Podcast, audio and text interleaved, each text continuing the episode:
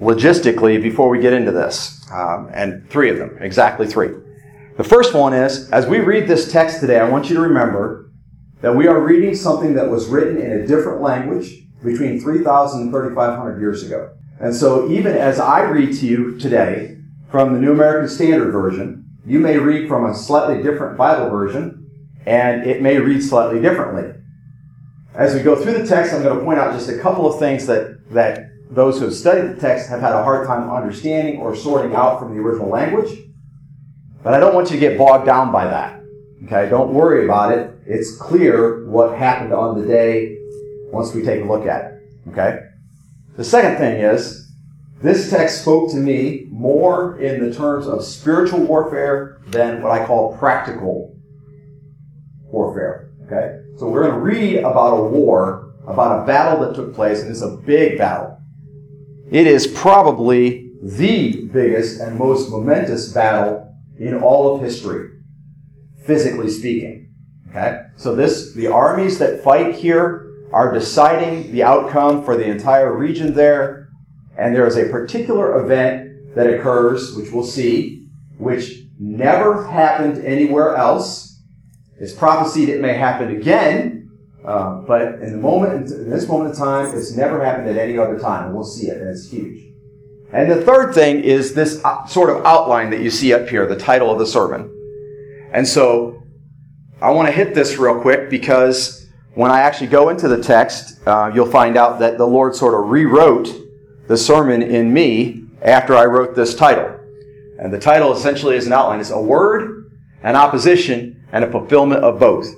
Okay? And so the word that I was talking about when I wrote that outline was not specifically the word of God, where God said, I'm going to hand the promised land into Joshua's hands, although he is about to fulfill that.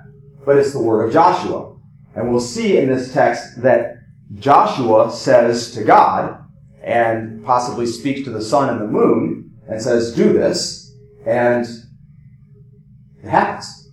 And so that's the amazing thing that happens in the text, is there is a fulfillment of the word of Joshua, who is just a man and the leader of the Israelites, but is able, in this text, to command huge environmental aspects, and also, essentially, to pray to God and have God do exactly what it was that he asked him to do.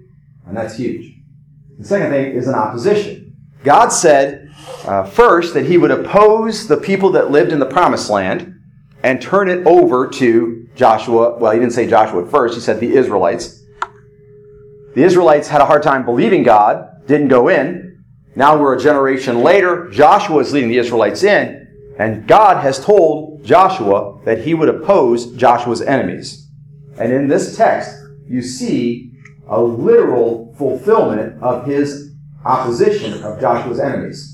Previously, and all throughout the history of Israel, even after this point in time, we see one Israelite soldier is as good as twenty, sometimes two hundred, sometimes two thousand enemy soldiers. That is a fulfillment, essentially, of the opposition, where God says, I will oppose your enemies with you. But it's even more so in this text that we're going to see, where God opposes their enemies, and you'll see that in a second. And it's a fulfillment of both, because in this moment in time, the word of God, the word of Joshua, the opposition of God toward their enemies, it all comes together. And, and actually what, they, what, writes, what the writer writes toward the end of the text is that it, by the time they wrote this book, it had never happened before, and it would never happen again. And so that's huge, okay? So I, I won't hear it, but I'm going to say it. Would you get excited with me as we turn to Joshua chapter ten? Amen. Okay, I did hear it. That's good. Thank you very much. All right. I hope that was good. All right. So Joshua chapter ten. I'm going to read one through nineteen, and then um, the emphasis will become clear, I think. I'm going to explain it as we go, or try to. Now it came about when Adoni Zedek, king of Jerusalem, heard that Joshua had captured Ai and had utterly destroyed it, just as he had done to Jericho and its king, so he had done to Ai and its king, and that the inhabitants of Gibeon had made peace with Israel and were within their land, that he feared greatly because Gibeon was a great city, like one of the royal cities, and because it was greater than Ai, and all its men were mighty. Okay? So we've got this guy, Adoni Zedek, who is uh, born with a great name. Uh, it means something like um, son of righteousness or Lord of righteousness. And so it's a, it's a great name, but he's king of Jerusalem. And this, if you if you check your Bible, this is the first time that Jerusalem is ever mentioned in the Bible. It's previously called a couple of other names, possibly, but here is the first time it's ever mentioned. Now, Joshua will not, to spoil the story, he will not liberate Jerusalem today. In this great battle that they're going to have, he is not. In fact, Joshua will not, in his lifetime, conquer Jerusalem. That will happen under David. But, and it becomes the capital, of course, under David. That being said, this king, who was of Jerusalem, hears about two things that move him to act. The first is how Joshua had captured Ai and had utterly destroyed it. Now, he did that to Jericho, but it's the destruction of Ai that herein is said to get his attention. And then he sees the inhabitants of Gibeon have made peace with Israel. And Gibeon is described as a great city, like one of the royal cities, greater than Ai, and all its men were mighty. And so this is a real problem. Uh, for Adoni Zedek, he thinks, well, if Gibeon is aligning with them, they were already pretty much undefeatable, and now they have this extra manpower, all these other mighty warriors from Gibeon, and Gibeon was a fortress city, it was a powerful city, it was a big city, had a lot of population, a lot of production, it was a big ally, and it was a blow to morale, because all of the people who were still going to be with him were going, they were the best of us. They were the biggest of us. They were the mightiest of us, and they've just switched sides. Now how can we possibly win? And so, because of that, he realizes Gibeon must be punished, must be attacked. Gibeon has to be the target. And so it says in verse three, therefore, Adoni Zedek, king of Jerusalem, sent word to Hoham, king of Hebron, and to Piram, king of Jarmuth, and Japhia, king of Lachish, and to Debir, king of Eglon, saying, come up to me and help me. Let us attack Gibeon, for it has made peace with Joshua and with the sons of Israel. And so this is a sort of a vengeful thing. It's a disciplinary thing. It's a strike against those who have allied themselves with Joshua. Yeah, he's fearing Joshua, so he's not going up against Joshua directly before maybe Gibeon could come to their aid, but he's going to punish Gibeon. Okay? So If you're playing, if you were playing a war game or if you were watching a battle on T V, this would be that moment in time where a foothold is established in enemy territory, and you have two choices. You can end run and destroy the enemy, which is going to be a long, drawn-out battle, probably not successful, you could be crushed, or you can take back the foothold. You can get that place back. Destroy Gibeon. And that's what they decide to do. So the five kings of the Amorites, the king of Jerusalem, the king of Hebron, the king of Jarmuth, the king of Lachish, and the king of Eglon, gathered together and went up, they with all their armies, and camped by Gibeon and fought against it. So they they bring, these are all cities that are southwest of there, of Gibeon, and all, and, and small kingdoms, if you will, and they all gather their armies and they come up against Gibeon, which is sort of a higher area, and this is a rock, this is a hilly area anyway, but this is a higher area, a defensible area, and Gibeon is a mighty city.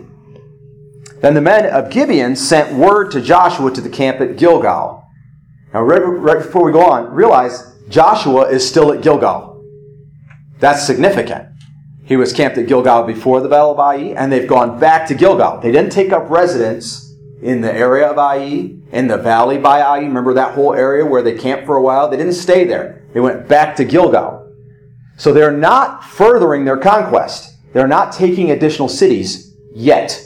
They're back in Gilgal, which essentially was a place of worship for them. So they're back worshiping God, listening to God, following God's instructions. Daily living is occurring. But remember, some of these people are far from their homes. They come from across the river. They don't get to go home until the conquest is over. So it's significant that there's a delay. And he's in Gilgal, and you could say, delaying. Then the men of Gibeon sent word to Joshua to the camp at Gilgal, saying, do not abandon your servants. Come up to us quickly and save us and help us. For all the kings of the Amorites that live in the hill country have assembled against us. Now, it seems kind of redundant to us in the language to say, come up to us and save us and help us. But what's being translated there is a Hebrew phrase that expressed great urgency. We're about to die. Save us. Please help us versus our enemy. A great urgency was in the plea. So Joshua went up from Gilgal, he and all the people of war with him and all the valiant warriors. So he's moving the army up toward Gibeon. And before we go any further, I want you to understand that from Gilgal to Gibeon is a twenty-mile march. It's upwards three thousand three hundred feet. Or in other words, roughly three-quarters of a mile elevation upwards over a twenty-mile span. If you spread that out, you're basically talking about a consistent grade of something like this the whole time. But it's worse than that, because there's flat places too, right? You go over a hill, and you go flat, and then you go over a hill. There, these guys, this army, for us, this would look like hiking in the hills or maybe rock climbing, right? They're going over very difficult terrain to save Gibeon. And the Lord said to Joshua, do not fear them, for I have given them into your hands. Not one of them shall stand before you. That's a pretty good promise.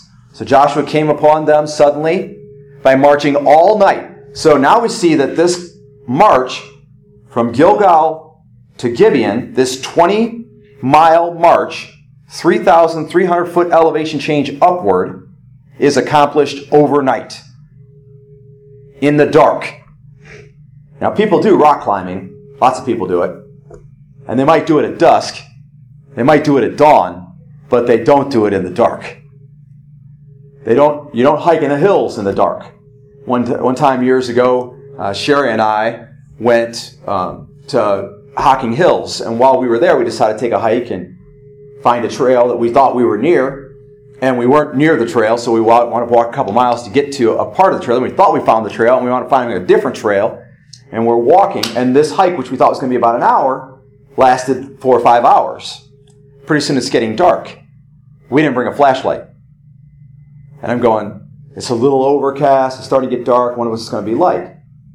So, in somewhat of a panic, I mean, we weren't deathly afraid or anything, but knowing that we were under severe circumstances, there was no cell phone service. So if we had been lost in the dark in the park, there's nothing. We had our cell phones, um, but this is back in the day, I had a flip phone, there was no flashlight.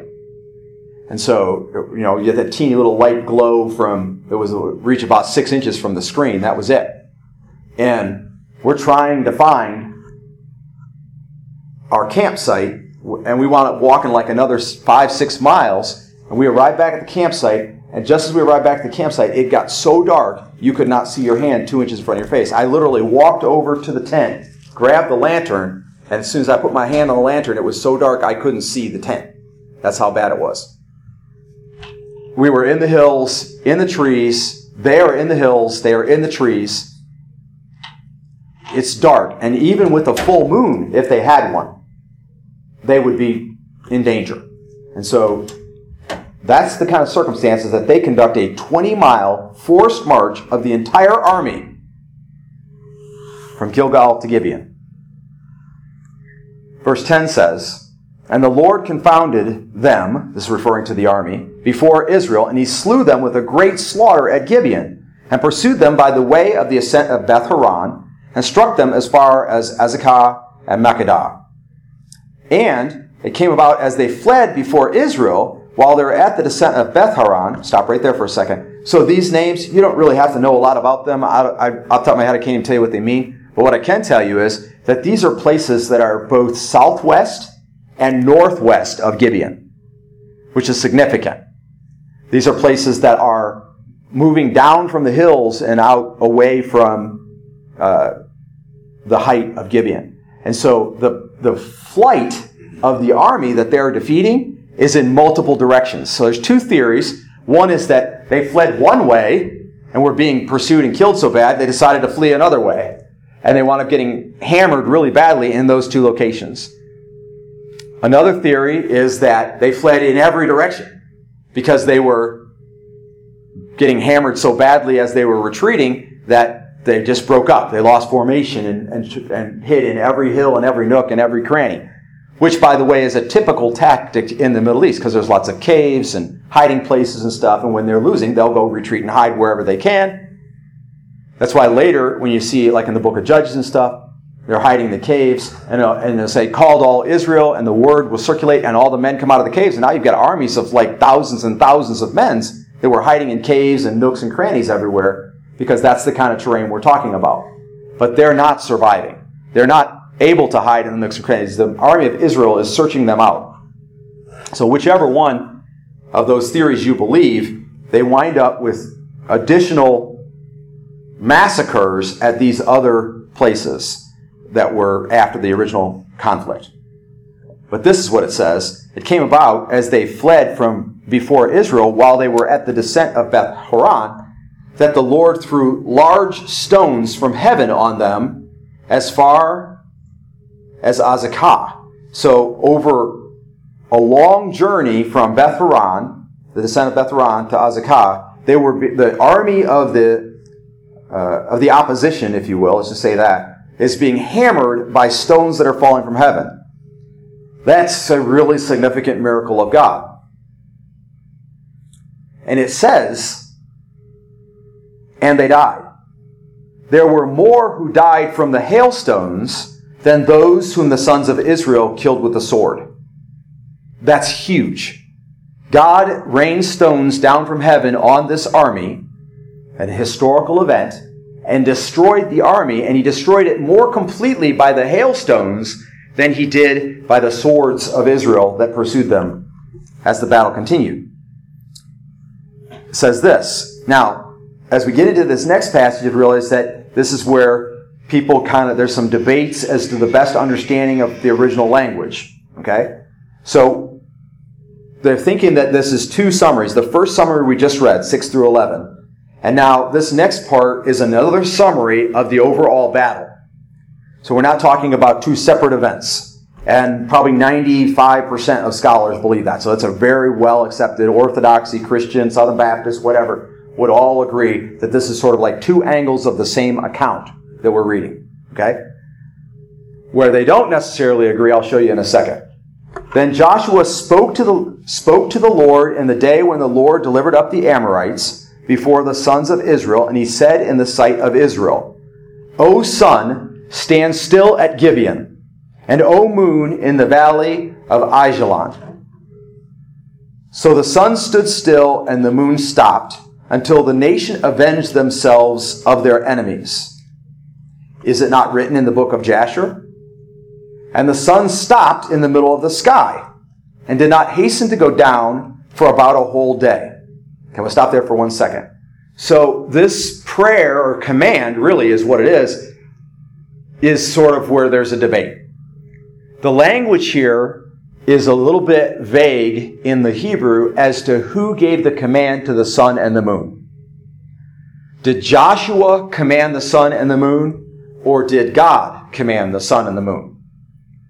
So we read in the New American Standard, they've translated it this way. Joshua spoke to the Lord in the day when the Lord delivered up the Amorites before the sun, sons of Israel, and he said in the sight of Israel, O sun, it's in quotation marks and it's in like poetic uh, indents, stand still at Gibeon, O moon in the valley of Aijalon. So that's sort of like a contradiction in a sense, because he says Joshua spoke to God, but then he says it as if he is talking to the sun and the moon. Okay? And you see the vagueness. The New American Standard has done a good job of rendering the vagueness, so we don't know for sure if he spoke directly to the sun or the moon. So what we do know is that Joshua wanted this, the position of the sun and the moon to stand, and it's com- it's not uncommon, and actually it's a good fortune, it's a good uh, omen for battle for the sun and the moon to both be in the sky at the same time, and it'd be a bad omen for the people they were fighting, who were celestial worshipers and had all kinds of pagan religion stuff going on. And so Joshua commands the sun and the moon to stay in the sky at the same time. Now, if he does that by praying to God, I'm okay with that. If he does that by God giving him the authority and he speaks directly to the sun and the moon, I'm okay with that. It's possible Joshua prays to God And then God commands the sun and the moon to stand. Okay? I'm okay with that. That's, none of that changes what happened. There is a small group, it's a relatively small percentage of people, who interpret this little bit of text here from where it says, "O sun, stand still," to where it says, "Until the nation avenge themselves of their enemies," to be figurative or poetic language. So, meaning, they say, the sun may not have literally stood still in the sky, but the daylight may have remained. Or that the sun, rather than being stood still in the sky, there may have been an eclipse, making it dark to take the heat off of the Israelites who have marched now, they've you know, been going for thirty-six, forty hours, whatever, straight, after a twenty-mile forest hike through broken terrain in the dark and all of that. And so they they don't, some of them, don't necessarily interpret the text to literally say that the sun and the moon stood still. However, when they do that, they cannot explain the part that's clearly not poetic, where it says, "And the sun stopped," in the next verse, it says, "And the sun stopped in the middle of the sky and did not hasten to go down for about a whole day." They can't explain that.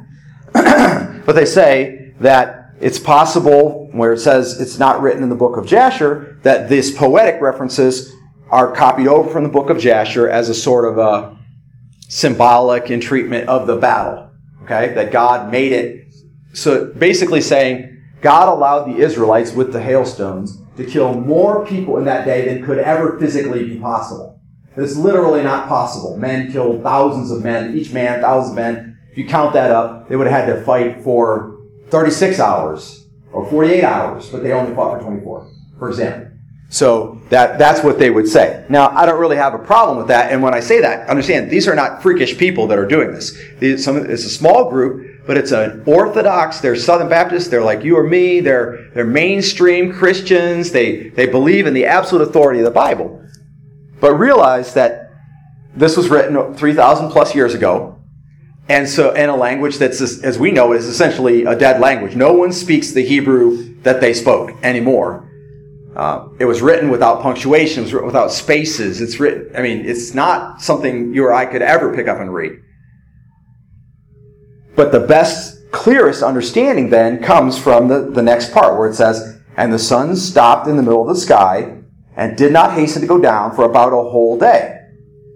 And then he says, and this this is really cool if you li- if you look at this, um, the importance of it. It says, "And there was no day like that before it or after it," which is cool, right? Because we know there hasn't been any other day at which the sun stopped in the sky. But that's not what he's about to say. He says, "And there was no day like that before it or after it when the Lord listened to the voice of a man."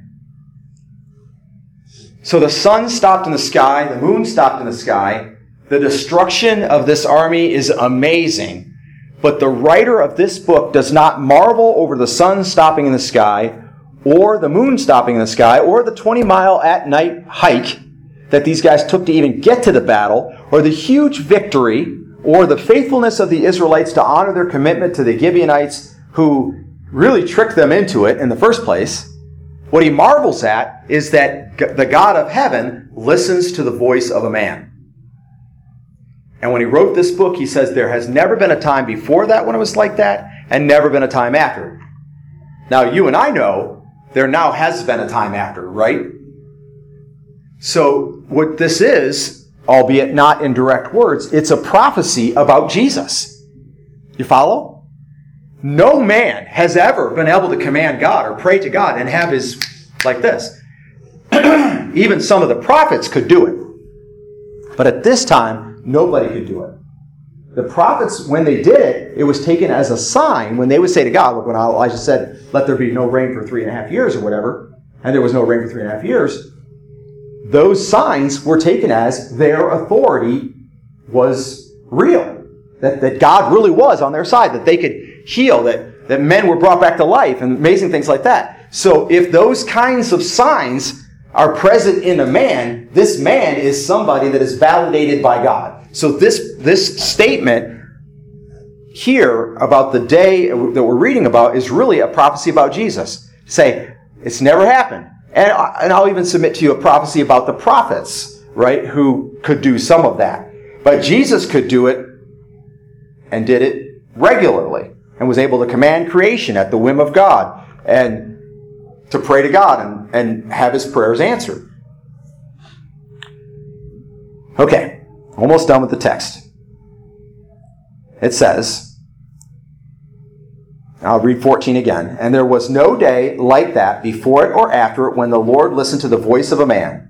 And he says, for, or because, the Lord fought for Israel. Then Joshua and all Israel with him returned to the camp to Gilgal, which is really interesting. So they did this, defeat this huge army, and what do they do? They go back to Gilgal, back to where they were before Gibeon called them out. Now these five kings had fled and hidden themselves in the cave at Makkedah.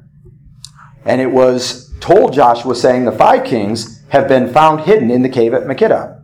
And Joshua said, roll large stones against the mouth of the cave and assign men by it to guard them, but do not stay there yourselves, pursue your enemies and attack them in the rear. So again, this is still an account of the battle that was taking place.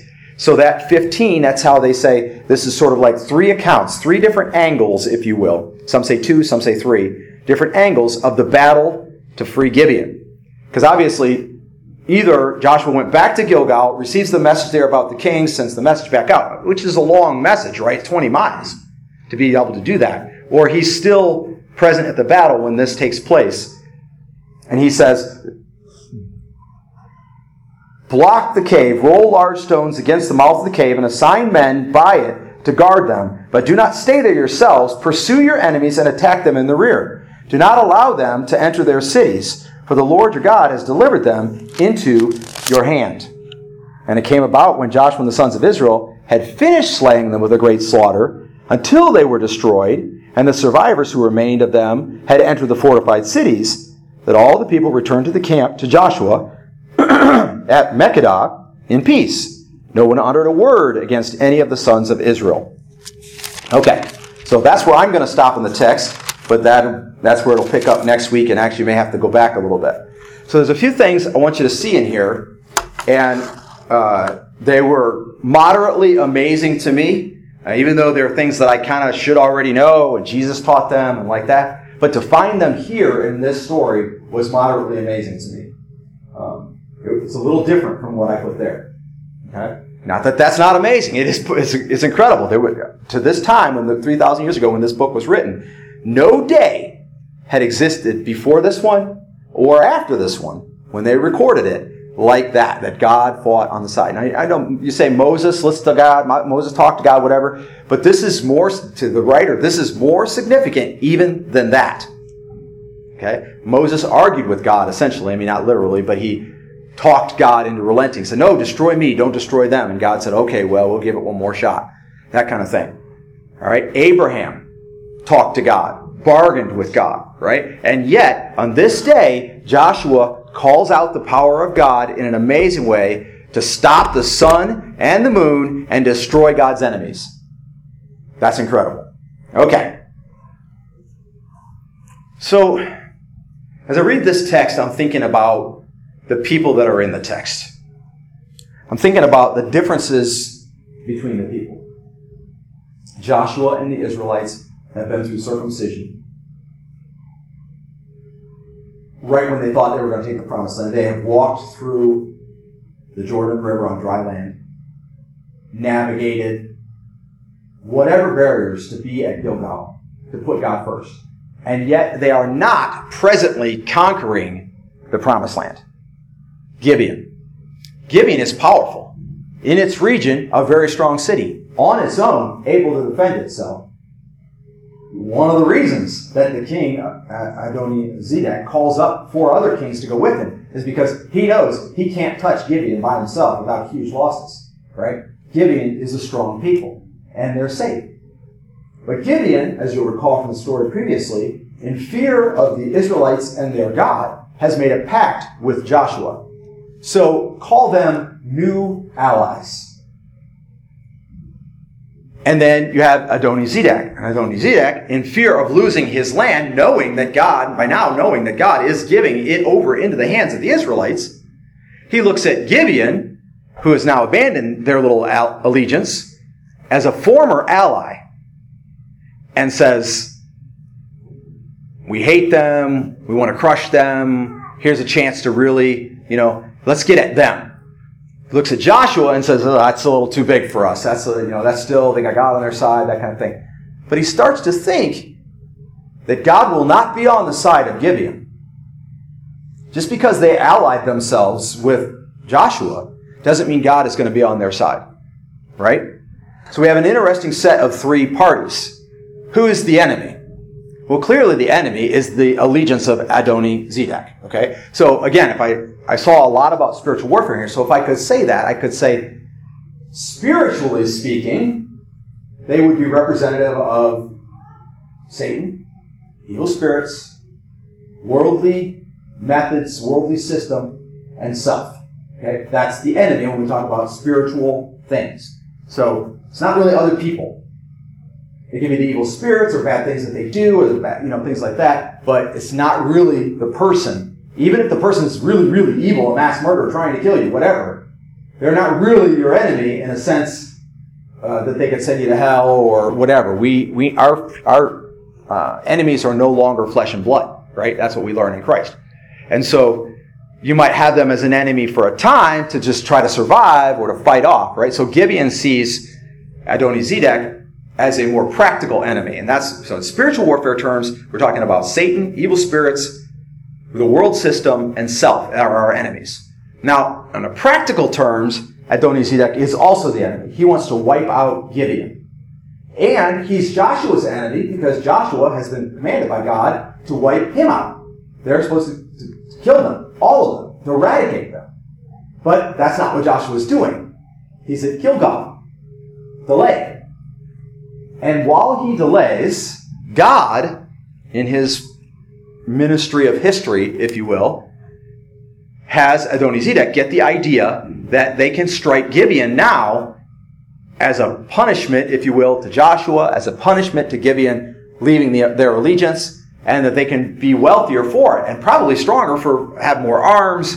They may capture men, make them fight. I mean, there's there's a great benefit in capturing Gibeon, the new ally to Joshua. I hope you're following my thought. So this is practical. So practical attacks, physical practical attacks versus the new ally of Joshua can yield physical practical benefits to the enemies of God's people. Follow that? So we're talking about spiritual warfare, and I told you what Adoni Zedek would represent there, but we're also ta- talking about practical warfare. So in practical warfare, this is somebody or something, an event, a circumstance, the enemy, however, coming against someone who is a new ally to the kingdom of God to try to hurt them. Make them come up without enough money. Make them come up without enough help. Their relationships are having troubles. They're somehow now they're practically struggling in their lives. Real variables are falling apart. To pull them away from the kingdom, to keep them from being allies with God's people who can lead them to their true help, which is God. You follow? So I saw Gibeon stuck in the middle between God's people and the enemy of God. And while the enemy of God cannot hurt God, and the truth is, if you're God's, if you're truly God's people and you know where you stand and you're obedient to God, the enemy cannot hurt you. Now, practically, it's still possible, right? Men who love God have been martyred by men who hated God. So that does practically still happen. But spiritually, you can't be touched if you're in. All right. So this is what I saw. Number one, the delay. The delay presented an opportunity but for God to align the circumstances right. But once God aligned the circumstances, then notice what happens. Joshua and the Israelites doggedly pursue the enemy. So first of all, we have the delay, and you could say living right, just living. They're just dealing with their circumstances at Gilgal. They're, they're probably taking care of their armor. They're working out every day. They're making their meals. They're washing their laundry. They're worshiping God. They're studying, memorizing Word of God, et cetera. Right? So they're just taking care of their life. They're doing it. But then when the opportunity comes for, and God says, now advance. And the condition or the, the reason the opportunity comes is because of this new ally, they advance. Okay, step aside just one second. What could this look like in the church? You could have somebody in the church, either they're a member or they're not, but they're in. They're worshiping God. They're trying to take care of their thing. And then you have somebody else at church worshiping God, trying to take care of their thing. This person over here begins to struggle, has an issue, right? The enemy, practical or spiritual, is coming after them. This person over here is taken care of by God. They're obedient. They're following the Lord. The Lord brings to their attention the struggles of this person over here. And now you see what happened at Gilgal when Joshua heard what was going on at Gibeon, right? They're just taken care of. They're ready. They're ready to act, ready to do what God wants them to do. God has not told them to advance yet. And they hear about the problem of the Gibeonites, and they go twenty miles overnight in the dark over broken terrain upwards three thousand three hundred feet. So that would be us as Christians recognizing that someone else is in a difficulty, someone else is in a struggle. It's a new believer or someone who is new to the allegiance, so they they they could be a, they could be professing a Christian ten, fifteen years, but they're in a in a problem. And the problem allows the opportunity for God to get the glory as somebody who is faithful, obedient, and living for the Lord steps in. And to what extent do they need to go to step in? Well, there's no limit, right? Because what's the alternative? If the ally loses, if the ally fails, they, they pull away from the fellowship, they leave the kingdom, they lose their standing as a mighty warrior, and the resources, whatever it is that they possess, now go into the hands of the enemy, making the enemy stronger. He's doing it for a purpose. And whatever his purpose is, our job is to thwart him. You follow? So they're delaying at Gilgal, and the opportunity presents itself. All right, that's the first thing. And then secondly, there's a surprising obedience in this story. And the surprising obedience in this story is not Joshua. I hope that doesn't surprise you, that Joshua took his men and marched like that overnight. I mean, when they were on the other side of the Jericho, or on the other side of the Jordan, rather, and God said, go to the Jordan, I'm going to make it so you can... They walked right up to the river. God didn't part the water until they stepped in the first wet spot. You know what I'm saying? So they had to believe that they were going to get across the Jordan River when there was no way across the Jordan. We covered all this, right? Life before the Jordan is learning to believe that God is going to do what God said he is going to do. So of course Joshua believes, right? Of course the people with Joshua believe. When they were just about to take the promised land and had to be circumcised and go through two to three days of intense pain, couldn't get up off their backs, week before the enemy, trusting that God was going to make sure that they were okay. It goes on. Right? They've heard the blessings and the curses of God. Of course they're going to do. That really isn't surprising obedience when you think about it. And if you have seen God work in your life, if you have seen God do something powerful and miraculous at any point in time, if you've been saved, that ought to be enough alone. You felt the incoming of the Holy Spirit. You realized your sins were forgiven. That would be enough. But if you then later have seen God intervene in your life in some amazing way, then your obedience should never surprise you. Actually, I find myself to be surprised by myself when I fail to be obedient, knowing what I know about God.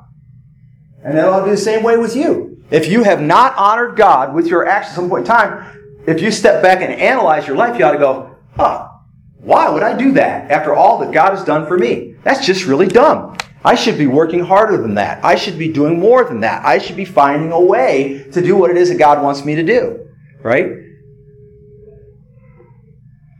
So it's not Joshua's obedience that's a surprising obedience. It's actually God's.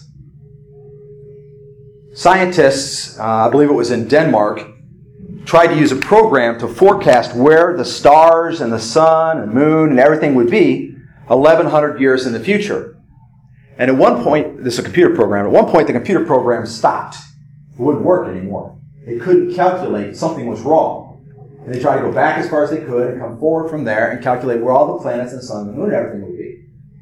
One of the scientists, as the story goes, I wasn't there, one of the scientists smacked himself in the forehead and said, oh, well, there's that story in the Bible about the story of Joshua and the sun stopped, and they calculated, and they said, we have to go back in, and we need to calculate that. So one of the other guys says, well, wait a minute, if we calculate that and add twenty-four hours for the sun standing in the sky and the moon standing still at that time, then don't we have to do something about that story, that King Hezekiah, where the shadow went backwards on the stairs instead of, and how long was that? And so they recalculated, recalibrated the computer program to account for a twenty-three hour and twenty minute delay, because the sun went back forty seconds, forty minutes on the stairs in Hezekiah's time, and the day was lost was a minute. So twenty-three hour, twenty-two, whatever. Anyway, the point is, that when they recalculated the program, then it worked.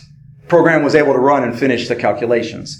It is surprising to me that the God of the universe, who can send hailstones down and destroy the enemy, would want to stop the sun in the sky. That means he probably stopped the rotation of the earth, or effectively did anyway. That's, you know, like, why would God do that? You know why God did it? Because Joshua asked him to. Now that's surprising obedience, that God would do that for a man. I want to be a man like that. When I read this story, I want to be a man like Joshua. And I'm sure if you're a woman, you want to be a woman like that. Wouldn't it be awesome to say to God, God, uh, I can only hear fifty percent right now because my ears are really plugged. Let's just fix it. Fix it now, God. And God does it just like that. Isn't that, isn't that what you want? Yeah, but we're not Joshua, are we? That's the problem, isn't it? There's a surprising obedience in this story, an obedience of a lost day. God stopped the sun and the moon, and he fought on behalf of Israel, intervening on behalf of Israel, doing more damage with hailstones than they could do with swords, which is really saying something, considering how long the pursuit and how they rooted people out of the caves and the nooks and the crannies and over the broken hills. And yeah, that's a surprising obedience on behalf of God. The third thing to see in there is how the Israelites doggedly pursue until completion the task that God has given them, intervening on behalf of their allies. You hear me now? God had already given them the task of destroying these kings. That was already on the to-do list, right? You're going to have to destroy. In fact, one of these peoples that they're destroying, the Amorites, which is the primary representative in this army, was one of the people on the list that God said, you will wipe them out, every last one. It's already on the list. But were they doing it? No, they were at Gilgal. So today, the task that they are given is not specifically to wipe out the Amorites. They already have that task. The job that they are given today is to come to the aid of the Gibeonites and to wipe out the army of the Amorites that's coming against the Gibeonites. You follow? So this is a new task. And they doggedly pursue that task. God's already said he's going to give all of these cities into their hand. Why did Joshua say, pursue them all the way, make sure none of them get into the fortified cities, when God has already said that they will destroy all of those cities in time? Because God has already said that they will destroy all those cities in time, they can be at Gilgal studying and living and doing the worship and doing all the things that they were doing. Because God has already said it's going to happen, right? So Joshua's pursuit of these men is not specifically because they need to be wiped out at some point, because that's going to happen. It's already been declared. But rather, his pursuit of them is simply the carrying out of the command, if you will, or the direction to intervene on behalf of the allies of God's people. You follow? And there is great symbolism in there, isn't there? Because of what we've already talked about. Because this is a new ally. What are these people? They're to be servers, carriers of water and, and hewers of wood for the temple of God. They're not even important, because the Israelites can do that for themselves. Oh, but wait, they are important, aren't they? Because we committed ourselves to them. They committed themselves to us.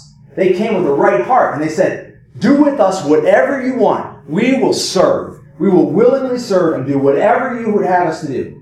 And who were they? A city, huge, bigger than Ai. They actually had several cities, but this one, Gibeon in particular, was bigger than Ai, with a standing army, the largest in the region, of mighty warriors. And they submitted themselves to God and his people and said, use us however you will. There's a lot of people in the world who could stand on their own. They think they can anyway. There's a lot of people who think everything's going to be okay. They're going to make it right. That they're going to uh, get their ship to come in. They're going to get that promotion. They're going to pay all their bills. They're going to be okay. They're going to live a long life and prosper because they're not really as bad as most people, right? That's the Gibeonites before they come, when they work the plan, the scheming deception to get Joshua to make the commitment, right? They figured it out for themselves. Then Joshua makes the commitment, but then Joshua figures out the deception, and they say, we submit ourselves to you. We humbly give you to whatever it is that you would do with us. We submit ourselves to you. Use us however you will. And Joshua spares them, keeps the commitment. And now God says, for this new ally who came with this right heart, go and exact my revenge upon this people that attacks them. Stand up against their enemies. Do you realize it's entirely possible that Gibeon could have won this war without the intervention of Israel?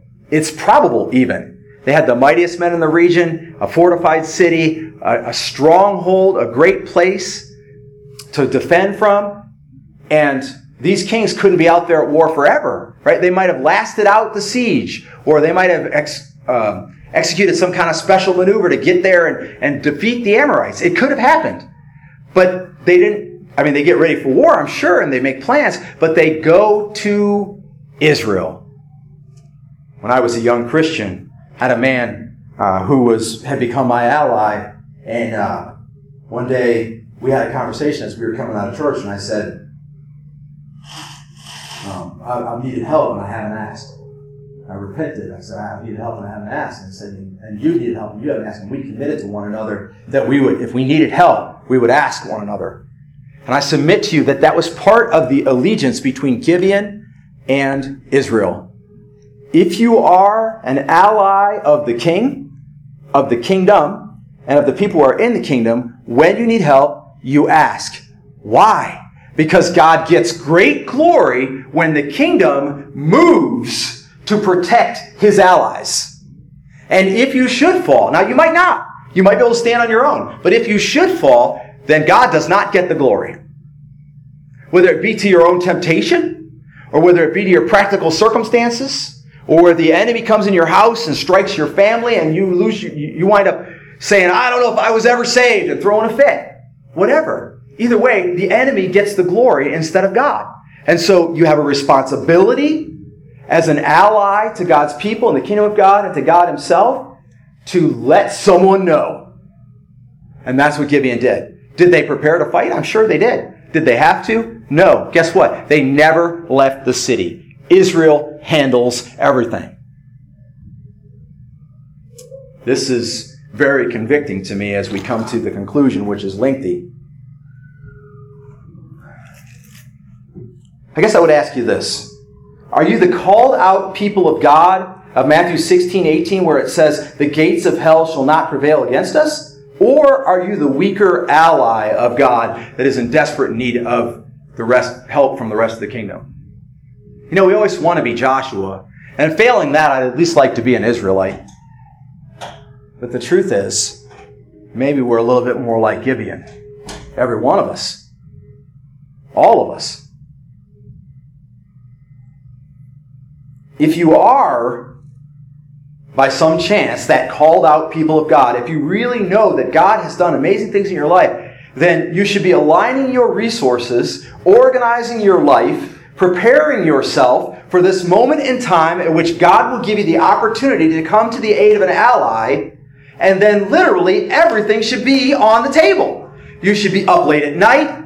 You should be writing checks. You should be giving away your vehicle. You should be turning over your house. You should be making up a bed for them. You should literally put everything on the table, exposing yourself in every way to suffering and loss in order to secure that ally. But we don't. Now, part of the reason we don't is because we see ourselves as Israel instead of as Gibeon, and when we need that help, we don't ask for it. So we have two problems here, because as I said, if you are that former called out people of the church, then you should be awaiting that opportunity to intercede on the, on the, for the weaker ally and setting things up so that you'll be ready. But if you are the latter, the weaker ally, then you should be looking to the people of God for deliverance. You should be looking to God and his people to come up on your behalf and do what it is. So you need to be in church. You need to be worshiping. If you're in the worst moment of your life and you think, I could crumble under this, you need to be in worship, worshiping God. You need to be hearing the Word. You need to be going to every Bible study you can possibly go to. You need to be studying yourself and doing devotionals and, and everything you can do so that God can be speaking in your life and move you from the place of Gibeon to the place of Israel. But what we tend to do is, like Gibeon, we close the gates. And then instead of sending out aid, like asking for aid like Gibeon did, we get our army ready. We polish our swords. We, we, we're going to put swords in the hands of ten-year-olds because there's not enough of us to fight. So we're going to get the little kids to come up and do the work. We get them to do all the labor because, as well, right alongside of us, but to do all the labor that a regular warrior would do because, because we can't be sure and be successful unless every resource is marshaled. All the while neglecting to go to the people of God and allow them to do what they do. If you turn in your Bibles into the New Testament, we're going to look at a couple of things in Jesus' day that I think bring this into stark contrast. The first is in John chapter fifteen. Now this is a classic passage of Scripture for a couple of purposes, but I want to point out a couple of things in there as well that maybe isn't, wouldn't necessarily be so obvious if you weren't paying close attention. John chapter fifteen, and I'm going to begin to read in verse twelve. He says, "This is my commandment, that you love one another just as I have loved you." Uh, why? Why did Jesus command us to love one another? Well, it's a couple of reasons. Number one, God is love, and he who loves his brother and walks in love toward his brother is walking in God. Now, I understand that people say they love. I understand there's a lot of love words. Teenagers say, I love you, dating for a week, and I love you, and let's get married someday, and they're fourteen, fifteen years old. And, you know, it's not that that doesn't ever happen, but it's pretty rare. And the word might mean lust in that context, or it might mean, I just have a really warm feeling towards you, or I, I don't know because I'm not there. I know I had a girl when I was about, um, let me see, I was twelve. And we, we dated for about a year, and toward the end of which she convinced me to say, I love you. And I did have a strong feeling for her, but I didn't know what it was. But she convinced me to say, I love you. She said, I love you, and then she convinced me to say it back to her. And what I'm saying to you is, in my experience, it, you really got a love that the Bible talks about and a love word that a lot of people use. And we can dig into that in another time. The bottom line is, when he says, this is my commandment, that you love one another just as I have loved you. How did Jesus love us? He sacrificed himself for us. He came to the aid of anyone who will declare themselves an ally of God by dying on the cross. And it even says in the next verse, greater love has no one than this, that one lay down his life for his friends. Okay, so then what are we supposed to do if we're going to be like Jesus?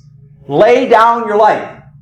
Now, does it mean you have to die every time somebody needs groceries? No, you probably shouldn't have to die to buy a gallon of milk, some bread, some chips, whatever. You probably don't have to die to do that. But if you have not organized yourself in such a way that you can marshal your resources to come to the aid of another believer who has needs, then you have been dishonorable to God.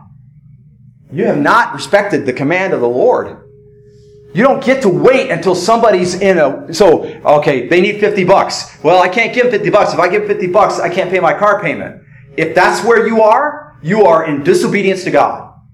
Say, the church requires me to tithe. I can't tithe because if, if there's a because and there's a something after that, you are in disobedience to God. Let's call it what it is. You say, he needs me to come out at two o'clock in the morning. I'm tired. I stayed up too late. I was playing video games, or I watched a movie, or I'm sick because I ran myself down, or whatever, and so I can't come out and do what I'm supposed to do. You are in disobedience to God. Let's call it what it is. That love word is not an emotion. It is a practical expression that ends with crucifixion. That's where it stops. And since you or I will never be crucified, most likely, that means it stops nowhere. Now, I'm guilty.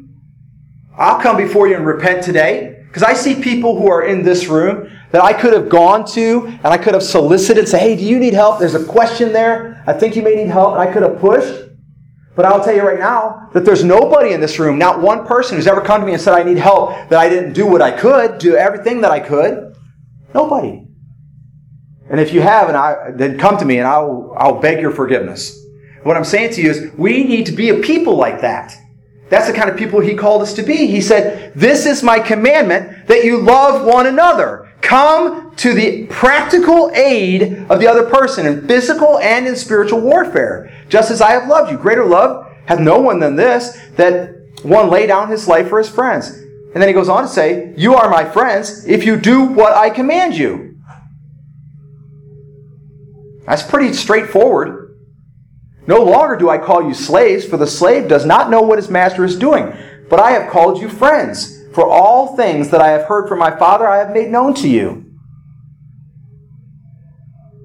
You did not choose me, but I chose you and appointed you, that you should go and bear fruit, and that your fruit should remain, that whatever you ask of the Father in my name, he may give it to you. Whoa, wait a minute, hold up, stop everything right there. There's never been a day, never before, never since, that any man has said, God, stop the sun or moon, has said, God, fight on my behalf, and he didn't. That's what the writer in Joshua said. He said there had never been a day before and never a day after. So what I'm saying to you is there is something to be observed by the conditions under which Joshua prayed, Lord, move in this way, and he did. You follow? And Jesus told us just now what those conditions are. When we are coming to the aid of an ally, when you have loved someone practically and spiritually in a way that you are extending your whole self on their behalf. That's what they were doing. Joshua and the Israelites, marching twenty miles over broken terrain, three thousand three hundred foot elevation change, coming to the aid of an ally. And what had the Gibeonites really done, by the way? I really only know like two actions, three actions so far at this point in story. Number one, they deceived Joshua and the Israelites. Well, that's not really, you know, that's not really a good thing. Number two, they said, we'll do whatever you tell us. They came with the right heart, submitted themselves to Joshua and the Israelites. That's a good thing. And number three, they were present at the worship service and listened to the curses and blessings of God. So if we just simply, very practically take that, we can say, how indebted are we to people? You know what? We better close our worship service, because what I'm reading here right now is the next person that comes down the aisle and says that I love Jesus, I accept salvation in Jesus Christ, and I want to live for him, and I want to be part of this church, that we as a church are now indebted to that person to spend all of us, all of our lives, making sure that they are okay in the kingdom of God. Now, if they walk away, they become apostate, they become immoral, we have to remove them. We have Matthew eighteen, accountability, we can do that. But you know what? We don't do Matthew eighteen accountability all that often. It often falls to me to do that, or to one mature believer to do that, because no one will go and speak to a person. You know why? Because they don't love the person the way they're supposed to. If you were paying their car payment, if you were stopping by their house and dropping off groceries, if you're taking care of their kids, wiping their snotty noses and their poopy butts, then when they go and get into immoral behavior, you would immediately go, hey, that's bad for you, and it's bad for your family, and it's bad for our church, and it's unacceptable. And if they said, no, I don't care what you say, I'm going to do what I want to do, then you'd come back with one or two more additional people, and you'd say, look, this is bad for you, it's bad for your family, it's not what God would want, it's not what our church would want. And you'd, and they would say, well, I don't care. And then you'd go before the church and you'd say, we can't invest ourselves to death in this person, because we'll just wind up dead, because they don't love the Lord, they're immoral, and they don't belong. But you can't get there and say, we're going to stop investing ourselves in this person until you have loved them in the first place. So we don't practice Matthew eighteen accountability all that much when we see people do things that are wrong. We don't call them out and talk to them, because we haven't been bearing their burdens, and we know it, and we know that we're in sin. We know that we're not honoring God. You say, well, I'm afraid to bear burdens like you're talking about, because I'm afraid I'll run out. My coffer will go empty. My resources will come up dry. I won't get to have my vacation, or I won't get to pay my bills. I'll struggle if I do what you say. Right? And remember, I said, if that's your problem, you're probably doing it in doubt and disobedience already. But if that's where you're at and you realize that, then naturally, God is not going to answer when you call. What if Joshua had sent a tenth of the army? What if he had said, eh, it's starting to get dark, let's just camp here and wait? It's too much work. What if he had said to the Gibeonites, look, you're strong enough, you can handle it. Then this day, never happens. That day, which at that time was like no day before and no day after, never happens.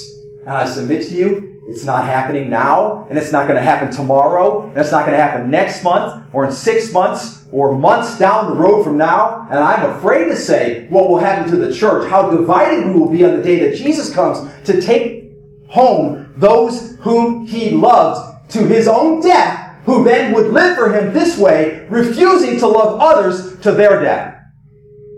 You are my friends if you follow my commands. This command I give you, love one another. It's a problem. It's a big problem. It's a problem for ninety-six, ninety-seven, ninety-eight percent of Christians in the United States of America, in the world. It's a problem for Christians who go to church and they're like, I can take care of my own stuff. God's got me taken care of. If you can take care of your own stuff, and God's got you taken care of, then there is just exactly one responsibility that arises out of that, and that is that you use your stuff to glorify God by coming to the aid of God's allies. That's it. And the tithes still don't go in the offering plate, and the sacrificial giving is still not being given, and people are still not showing up and going, I see you're in trouble, and I've come, and I'm not leaving until this problem is solved. It's not happening. Because the church, that's the Matthew sixteen eighteen church, the gates of hell shall not prevail against us, exists largely in our minds, not in our hearts. If the gates of hell will not prevail against you, then you can put your investments on the line. You can put your health on the line. You can do it until it's about to kill you. And God will step up and miraculously save you. And he will miraculously provide for you. Jesus said, this is my commandment, that you love one another just as I have loved you. In verse twelve, went on through what I just read. He said, you did not choose me, but I chose you and appointed you, that you should go and bear fruit, that your fruit should remain, that whatever you ask of the Father in my name, he may give to you. And then again, this command, this I command you, that you love one another. Bookending that passage of Scripture that we love. I want to be chosen by God. It's great to think that the God of the universe recognized me as he did Joshua, as he did Moses, as he did Isaiah or Elijah. It's great to think that the God of the universe, who has plenty on his plate, is capable of even more, and chose me from heaven, died for me, called me to himself out of love. That's great. Matthew eighteen is largely about Jesus saying, I came to save the lost. There's the parable of the lost coin, the lost sheep, the lost son. And then right in the middle of all of that is the parable of accountability that I was sort of quoting to you just a minute ago. You know why? Do you understand why it's all there? Because it's a passage about loving one another. That's what it's about. You should go to the lengths of the earth till your very flesh falls off your bones, to see people come to know God. That's what he's saying. And great rejoicing there is after the coin is found, after the sheep is returned, and so on. But then he, that part that I paraphrased about discipline. But notice this. He says, if they will not respond, even after the church goes to them or they're called before the church, let them be to you as a Gentile and a tax collector. And then, no paragraph subdivision, the author, the translator, they all agree. It says, truly I say to you that whatever you shall bind on earth shall be bound in heaven, and whatever you loose on earth shall be loosed in heaven. You hear it? There's been no day ever before this day or ever after this day. He marveled that the God of heaven would respond to the words of men. And what were they doing? They were coming at their expense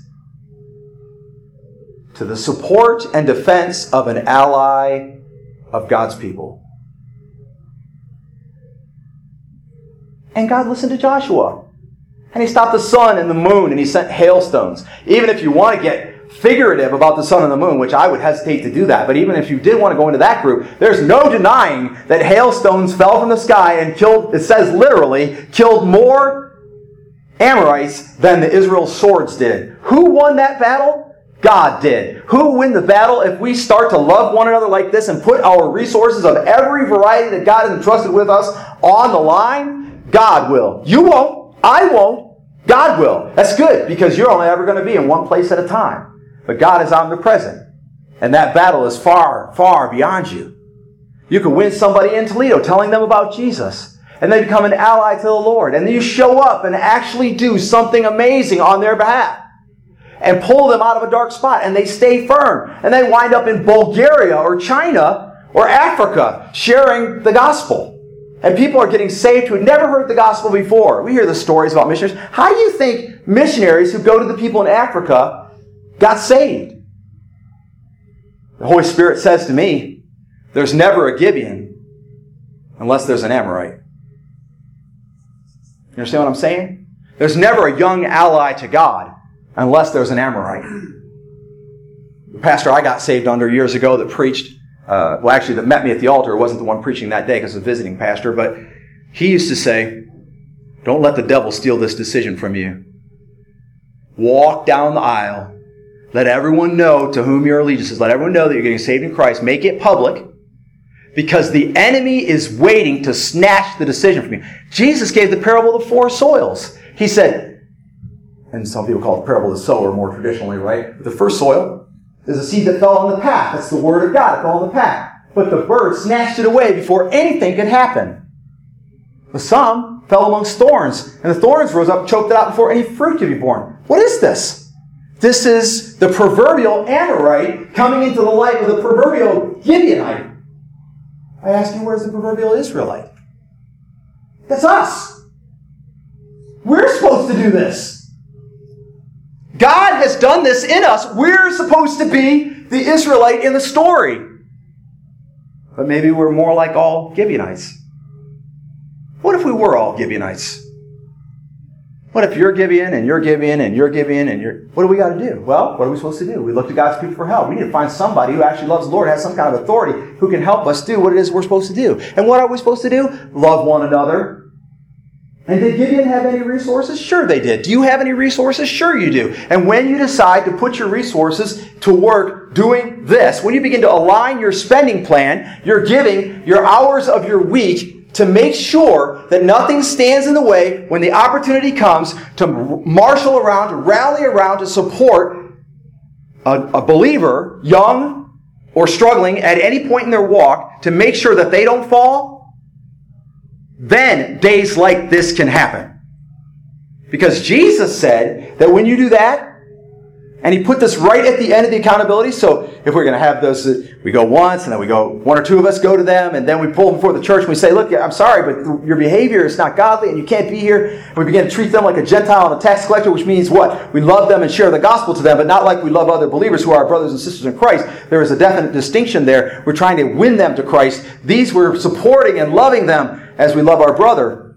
He says, truly I say to you, whatever you shall bind on earth shall be bound in heaven, and whatever you loose on earth shall be loosed in heaven. Again I say to you, that if two of you agree, two of who?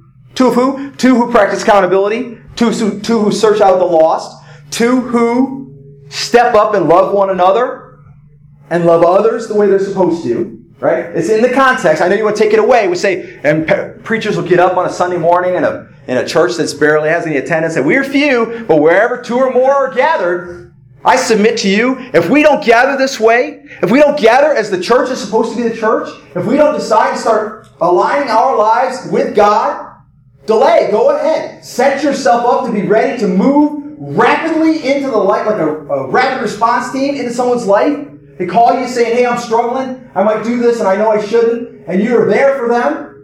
They call you and they say, hey, I got a bill I can't pay. I've done everything. I tried to do everything that God wanted me to do. I've been tithing, whatever. And they say, I just can't do it. I need your help. And you, and you go, okay, you know, I'll sell my car. I'll do whatever I have to do. And when we live like that, then wherever two or more of us are gathered, he is amongst us. Oh man, this is scary. I sure hope there's at least two people here that are buying this. Otherwise, Jesus isn't here. You say, no, no, no, Jesus is in my soul. He was there. I felt him. I know he saved my soul. Yeah, but you're not talking about, I come in and take up residence with them and they with me, right? If you, if Jesus come and take up residence in your life because you got saved, then you understand that what I am saying is what he is commanding, exemplified by the actions of Joshua, prophesied about Jesus, and taught by Jesus while he was alive. Sacrifices must be made. Again, I say to you that if two of you agree on earth about anything that they may ask, it shall be done for them by my Father who is in heaven. For where two or three have gathered together in my name, there I am in their midst. We've lost our strength because we fight our way. We've lost our strength because we limit our sacrifices. We've lost our strength because we rate our allies who is worthy of intervention and who is not.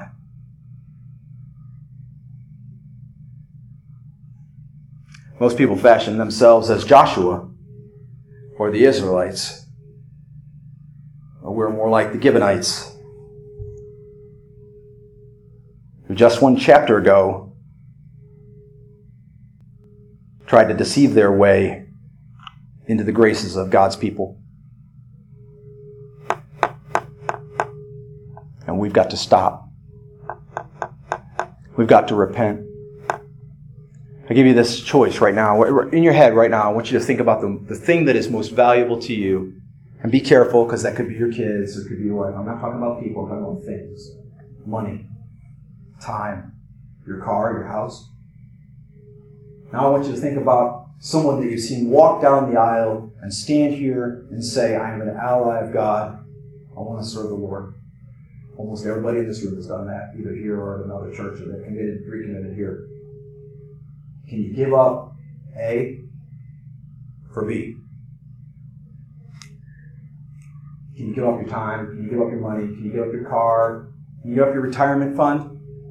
Can you give up your boyfriend, your girlfriend, your reputation? Whatever it is, you decide what is the most valuable thing to you. Can you give that up to come in support of a new ally in Christ? What if somebody walks down the aisle today and they say, look, I know my life has not been right.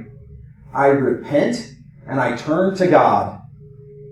And I commit myself to the best of my ability to live. But the truth is, my life has fallen apart. I've screwed everything up. And I'm coming at that moment in time when I need God, when I'm calling, I'm, I'm afraid of the destruction that is imminent. That's what the Gibeonites did. And they come and they're just transparent. They just say, okay, I'm, I'm begging God to help me. Are you ready? Are you positioned to be able to help somebody like that in the face of the adversity that will immediately come? Because if not, then we have no right to an altar call. We have no right to stand here and say, come to Jesus, when what we're really saying is, come to our version of living as a church, which doesn't really include the sacrifices of Jesus. It just says, he sacrificed for us and we're okay with that. And if he sacrificed for you and you're okay with that, then you're not a follower of Jesus. That's not a follower of Jesus.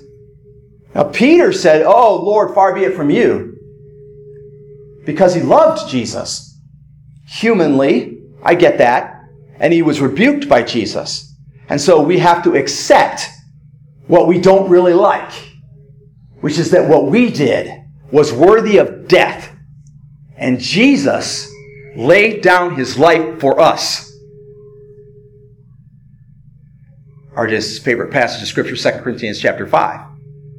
And because of those truths, all old things have passed away. You no longer value You no longer are worried about the things of the past. So we get wrapped up in regret, and we like to use it that way. But we're also not attached to money, and we don't like to use it that way.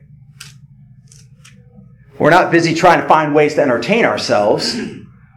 We're focused on God, looking for that opportunity. The Lord will call us out to a twenty-mile at-night hike over broken terrain to assist an ally of God who, let's just face it, is unworthy of being assisted anyway. Just like we are.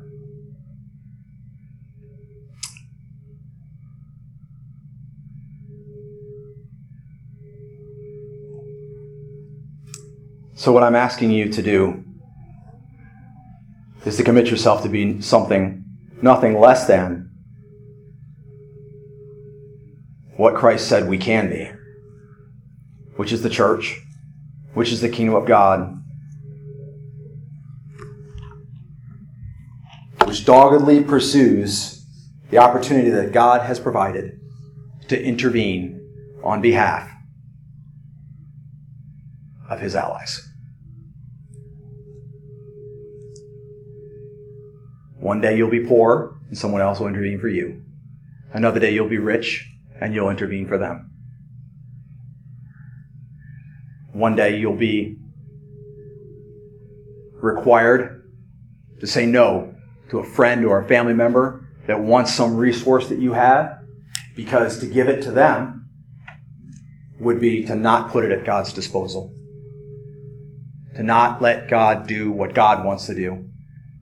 And I submit to you that God has only ever done one thing, and that is he has loved his people, he has intervened on their behalf, and he's called them to do the same.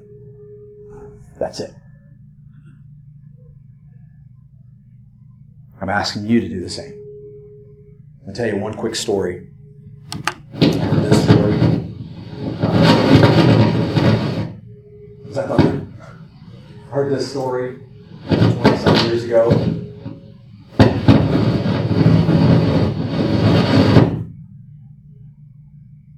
Heard this story twenty-some years ago, and it meant a lot to me then. It's about a pastor, a young pastor, who was called to a church, and he'd been there for a few years. And the deacon board Uh, of the church had basically been ruling the church when they didn't have a pastor. And that's not really the way it's supposed to be, but it was the way it could be. And so um, the deacon board was having trouble giving that authority over to this new pastor. And uh, the church was dying. People weren't coming, people weren't coming, people weren't getting saved, they hadn't baptized anybody in several years, you know, cobwebs in the drain in the baptismal. They met around a table, pastor and the deacons. And one of the deacons said that he was in a difficult spot, that um, his car was dead, his, the engine had blown in his car, he didn't have money to buy a new car, and um, he had to take his daughter for cancer treatments or whatever, and he didn't know how he was going to do it. And one of the other deacons said, well, let's pray about that. Sounds good, right? So they prayed. God provided a solution. The meeting went on, and the young pastor, his heart was just heavy. His church is dying. This is his first church. It's like, I don't understand. And about halfway through the meeting, he stood up and he said, that's it. I'm done. I can't do church this way anymore. So I can resign. If you want me to resign, but either we're the church or not. And the deacons all looked at him like, what are you talking about? We've been in church for all this time. We've been for the Lord. We've done all this thing. We serve, blah, blah, blah. What are you talking about? And he's like, your brother just sat here and said he doesn't have a car. And he can't get his daughter to her cancer treatment starting tomorrow. And our solution was, and I can't tell you the number of times in the last twenty plus years that this has been the solution. Our solution was, let's pray about it and see if God will miraculously provide.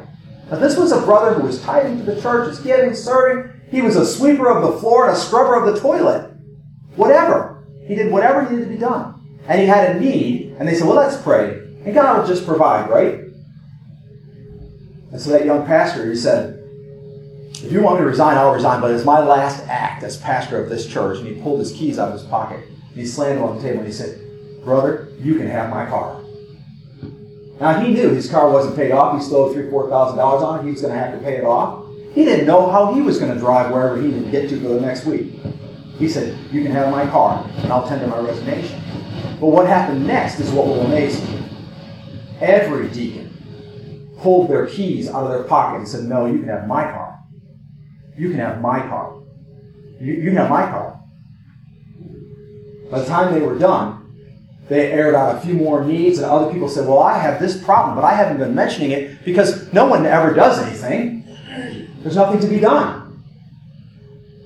And pretty soon, in that little room, was the church, was God's people, loving one another, caring about each other.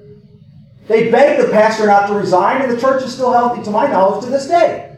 Because somebody in the church figured out that the job is intervening on behalf of God's allies. If you're still struggling with whether or not you can tithe, serve, give, or reorient your schedule, you are at best Gibeon. At best. Truth is, you're probably an Amorite.